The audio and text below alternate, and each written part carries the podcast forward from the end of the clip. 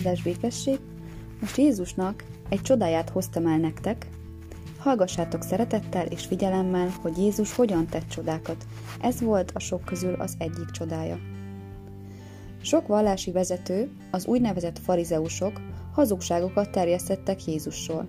Sőt, voltak olyanok is, akik meg akarták ölni. Ők nem hitték el, hogy Jézus valóban az Isten fia.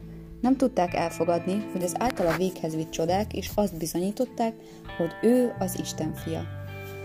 Egyik nap Jézus a galileai tengeren kelt át. Lehet, hogy egy kis magányba akart menekülni az őt körülvevő rengeteg ember elől, de a sokaság rátalált.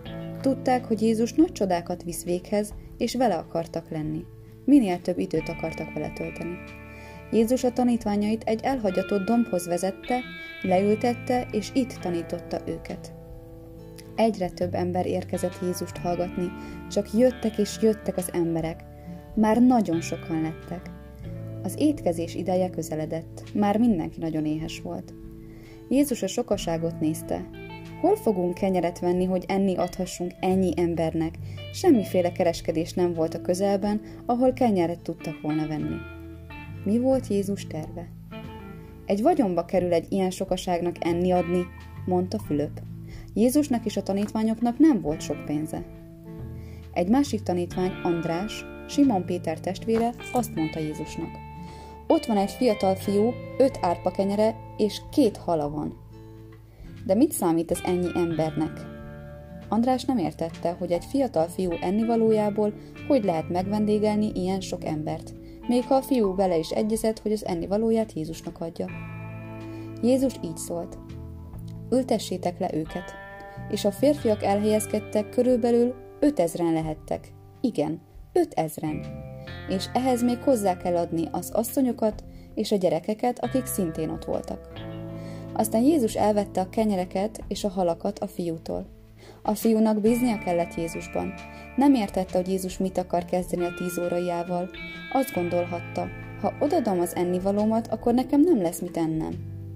De ennek ellenére oda nyújtotta Jézusnak. Ekkor Jézus imádkozott, hálát adott Istennek, az öt kenyérért és a két halért. Köszönöm, mondta Jézus Istennek, és arra kérte, hogy áldja meg az ennivalót. Miután imádkozott, Jézus darabokra törte a kenyeret és a halakat, és odaadta a tanítványoknak, hogy osszák szét az ennivalót a sokaság között. Mindnyájan tan- tanúi lehettek a Jézus által véghez vitt csodának. Mindenki jól lakásig ehetett, és még kenyér és hal is maradt, amihez nem nyúltak hozzá.